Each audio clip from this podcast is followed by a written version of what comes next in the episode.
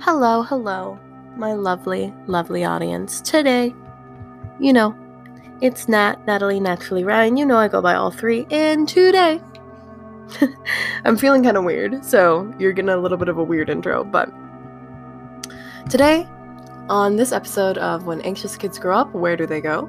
I'm going to be talking about something that pisses me off. and As you can tell, it's gonna be a hell of a ride if I'm already this funky and I'm 30 seconds into the episode. So, um, I'm on the internet a lot. I bet you could, I bet you could, you could justifiably guess that. I mean, I have a podcast and I have a YouTube channel. You're probably like, wow, that's a nerd.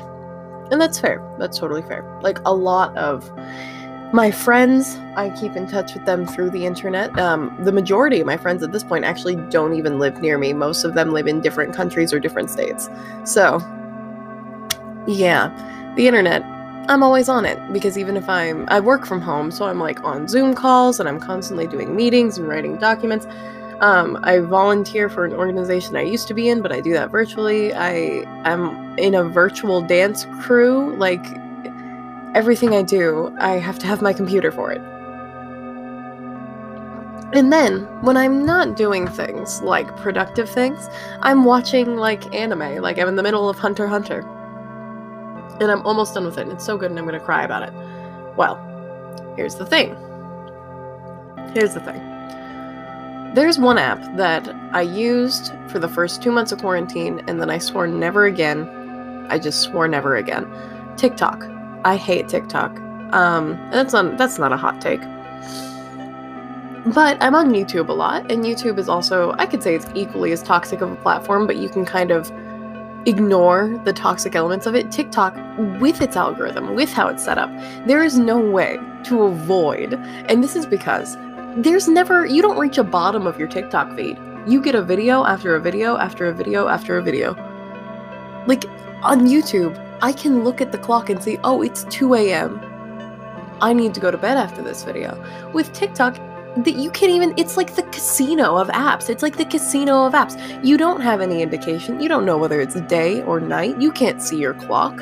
You don't know where you are. You're just surrounded by led lights and people who are probably a little little tipsy. Like i i don't understand. I don't understand. Um and i did use tiktok we're gonna get into what the actual theme of today's episode is, but I did use TikTok. Um, the TikTok that I made that got the most views, it was like 14,000.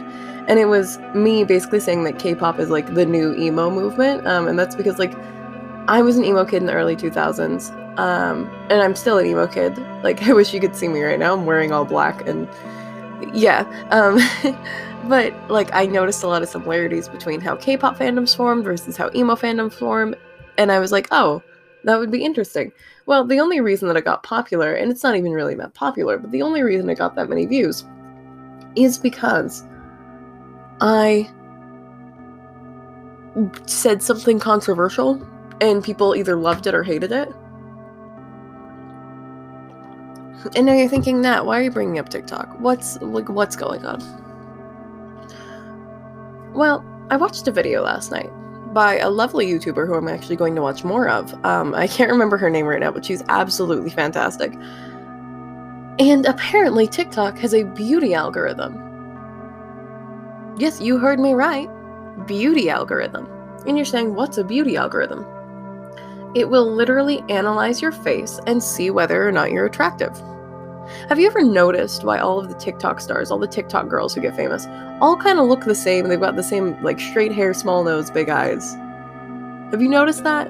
Because I have. And they all have very similar body types. I've noticed that. Part of the reason I don't use TikTok is because I would get upset. People are just on that app to be mean. Um, people would just say the rudest, the rudest stuff to me.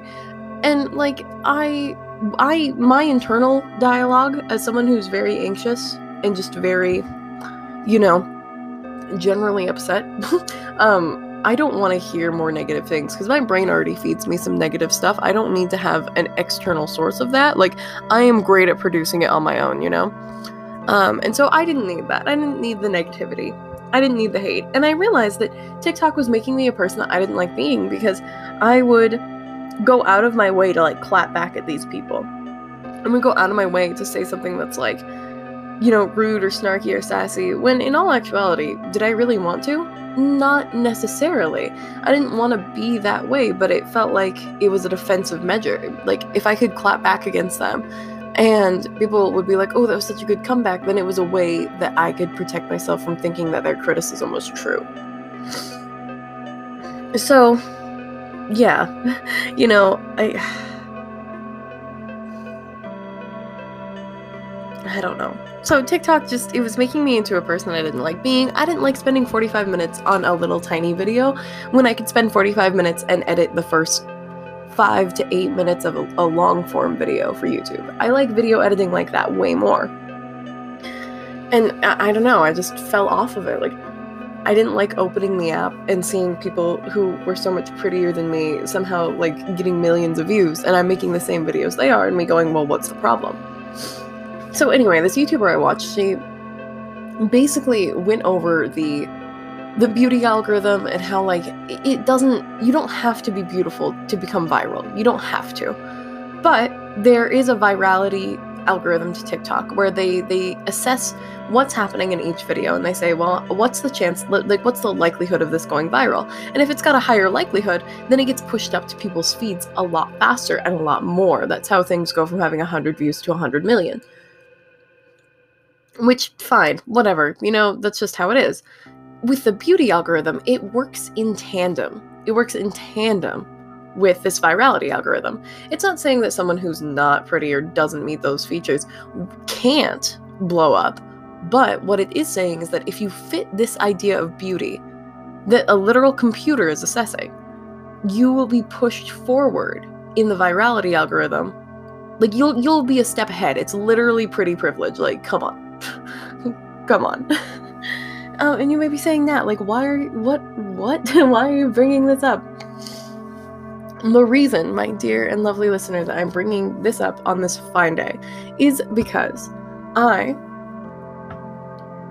I've been thinking a lot about social media.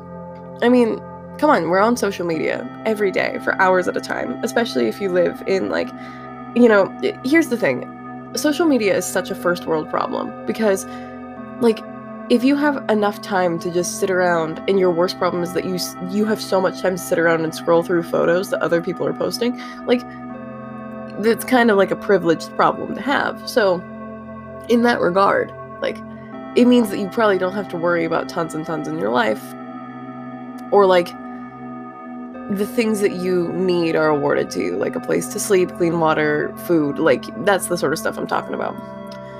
But today's theme, today's topic, is the fact that social media is both a blessing and a curse. Because I think that social media really does have a great impact on mental health.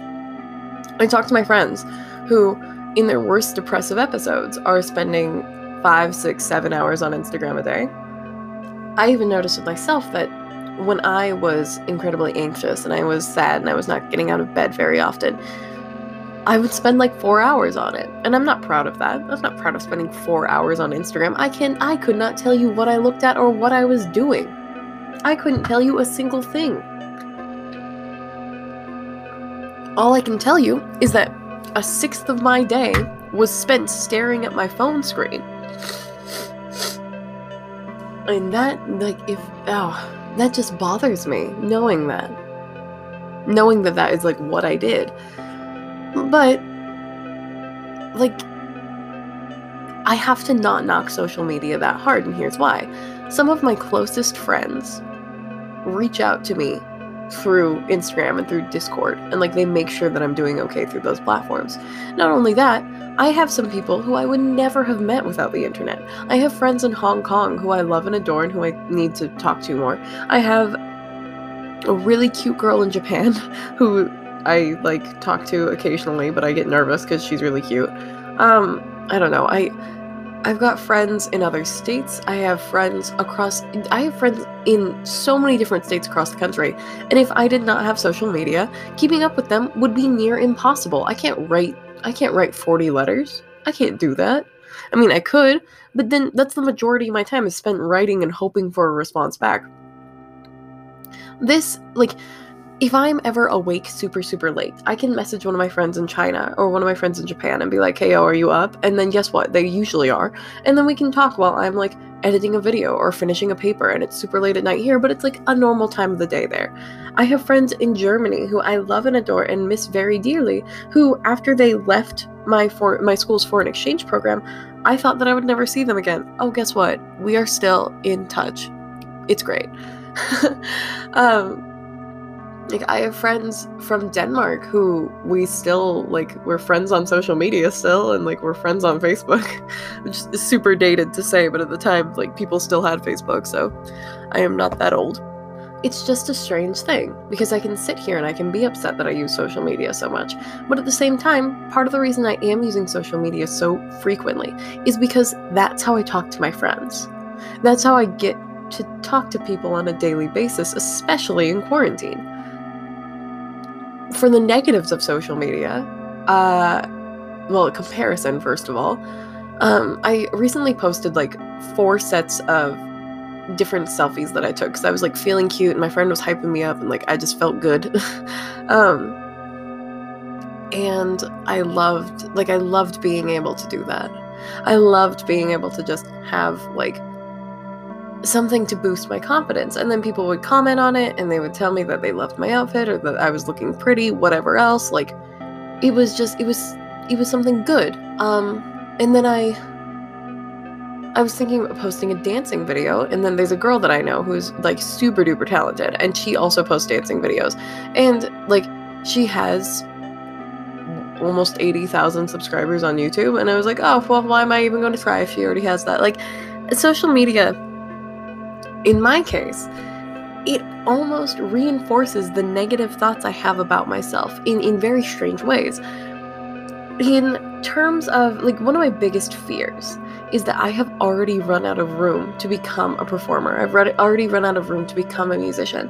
And what I mean by that is there is no place in the industry left for me.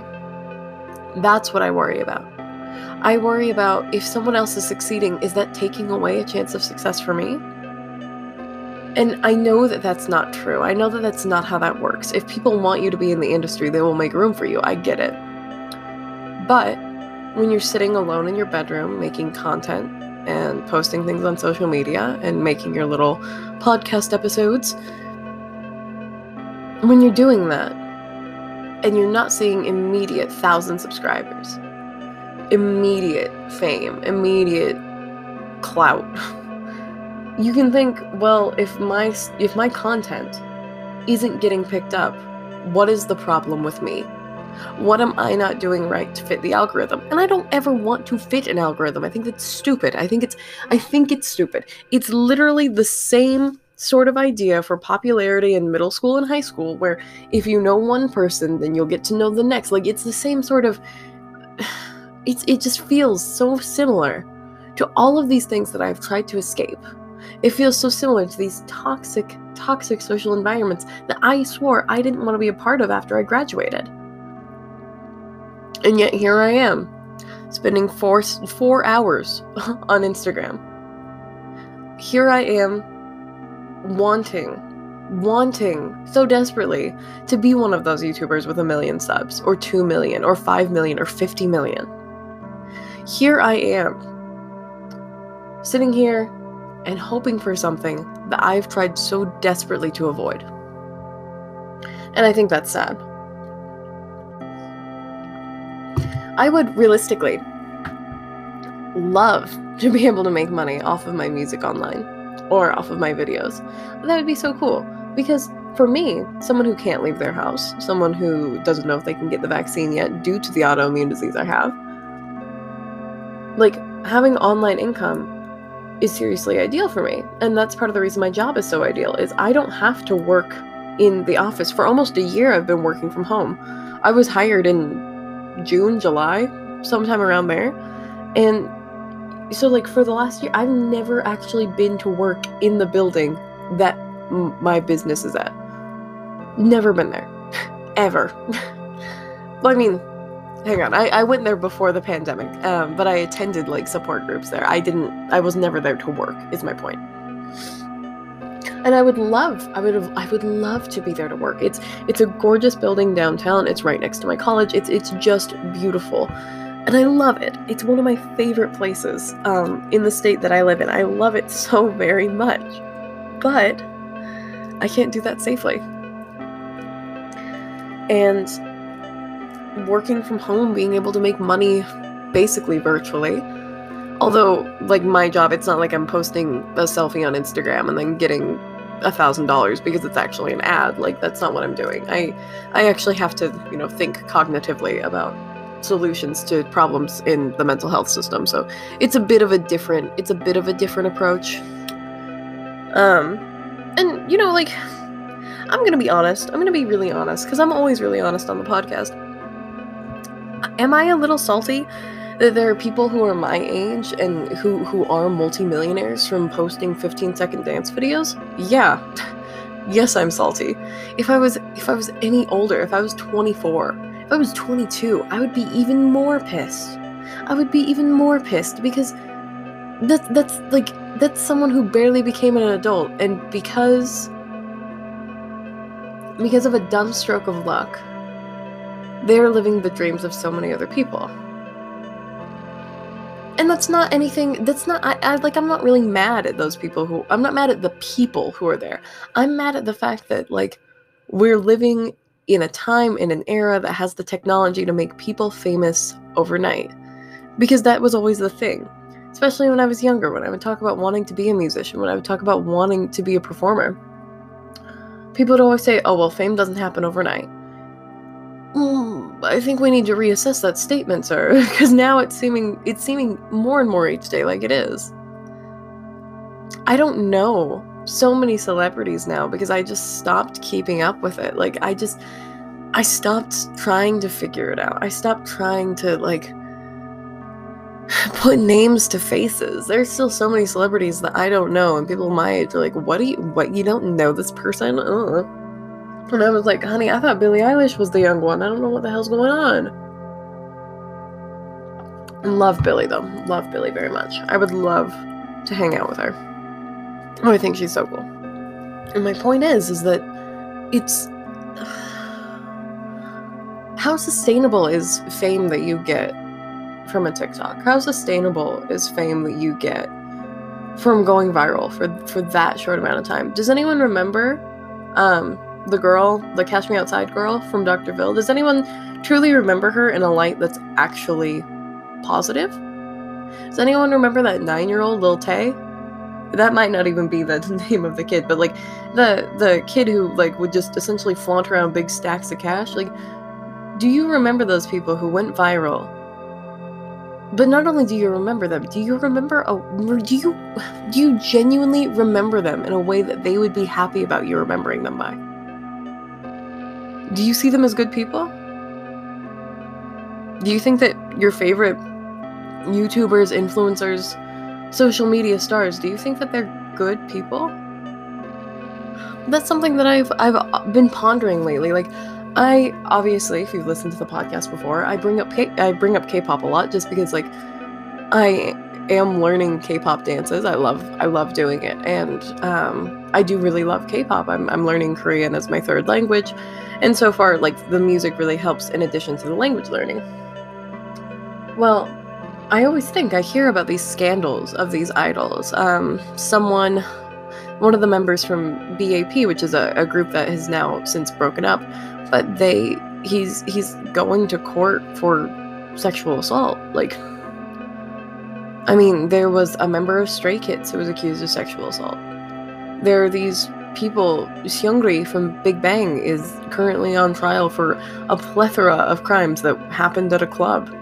Like, I look at these cases, and these cases are always so fascinating to me because K-pop is so like shiny on the surface, and it's always so so like trying to be perfect, trying to give off these perfect personas, but then these crimes just slip through the cracks and they come out and you go there's something not right here. And you, you know that. You know that deep down there's probably a chance that your favorite idols aren't good people. And i know that sucks to say and i know that if k-pop stands hear this like you your first thing is going to be to get defensive and i get that i feel. Because if someone came up to me and told me that like the boys in Seventeen were bad people, I would be upset because like I love them. But can you be sure? You don't know them in real life. It's the same thing with all these social media influencers. You don't know these people in real life. No matter how many posts on Instagram they make, you're never going to know about who they truly, truly are unless you meet them and become friends with them. But that's a one in a million type of chance. Like, I feel like social media and the rise of these internet stars and the rise of really just the rise of, of celebrity in general. And I say the rise of celebrity because it seems like more and more we put a lot of emphasis on celebrities and on on what they do. Even if what they do is is not much. But with the rise of trust being put in celebrities, the rise of celebrity, period, it it kind of just kind of worries me in some ways. Because yeah we can talk about cancel culture. We can talk about how cancel culture like isn't necessarily ideal and how even when people get canceled what does that really mean? There's still people who follow shane dawson after knowing what he did. James charles went through a lot of stuff and people ousted him and and, and showed off all of these really negative things and he still has millions of followers what does it truly mean? Because even when your favorite celebrities are denounced as bad people, and there will always be people to defend them. Always. And that's the thing is is if tomorrow I did find out that my favorite idols, like the people that I've looked forward to hopefully meeting, people that I have paid so much money to see at concerts, those sorts of people, if it came out that they were actually terrible people and did awful, awful things, I'm gonna put my values and my morality over stan culture. And it kind of scares me when people don't do that. like it kind of scares me. Um I think that social media has led to a rise in I feel like it's rewritten the American dream. And let me I've done a lot of, of writing on the American dream as a topic because my favorite book is The Great Gatsby. So, I have written many, many essays on the American dream and what it means. And originally, the American dream was like the nuclear family, uh, white picket fence, American flag on the porch, uh, I don't know, two kids and a dog type deal. But if you ask most kids, most elementary school kids, what they want to do when they grow up, they say YouTuber. They say YouTuber. Like, as if it's a viable career path that you don't just get kind of accidentally. Like, I know there are content creators I watch who barely have 10,000 subscribers. In, in, in terms of social media numbers, that is a, a small fish. Who make better content than people with 5 million subs. And they're never going to be able to compete on that level unless people like branch out from those big creators and and watch other people. And i know that it, it makes me really sad. But social media has rewritten the american dream. And, and in some ways it kind of hasn't. In some ways it's just capitalized on everything the american dream was because the american dream was all about keeping up appearances of being perfect of, of having more than enough of of exuding abundance that's what the American dream truthfully was. It was being able to live comfortably and, and, buy things and do things without the worry of money. And maybe that's just my nihilistic take as someone who is never going to be able to afford a house or pay off student loan debt. But in some ways, social media maybe has not rewritten the American dream, but it's capitalized on everything the American dream sought to show off to the world the perfect the perfect body the perfect life the perfect family. So much money that you could never ever worry about something again. And we know it's all fake. We know it's all fake. But it's it still sucks seeing it and thinking for a moment that it could be real. Anyway that's all I wanted to talk about was uh, social media and, and all of that sort of stuff because I feel like it's really going to be an integral part of how our culture is analyzed by future historians. anyway, after that vaguely depressing episode, um, you know what? Like, love you guys. You all know that. I have so many listeners in so many countries and it makes me so happy. Um, uh, if you hang on, who I'm gonna call out a certain country. If you are any of my listeners in Germany, I love and adore you. If you are my newest listeners in New York or in Illinois, I love you too. And if you're wondering how I know where you're from, it's because I get an analytics thing and it shows me what regions of the world are listening. So, love you very much. Thank you very much. You're very cool. Um, to my friends in real life who I have not been able to see in almost a year, I love you, and you know you're you're pretty great. You're very.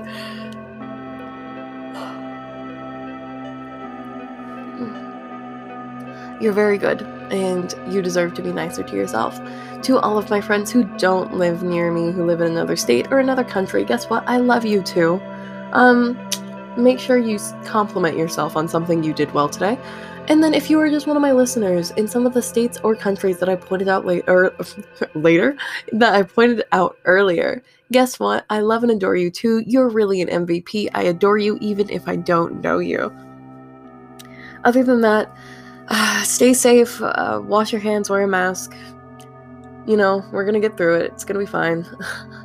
um, goodbye, everyone, and I will see you in the next episode.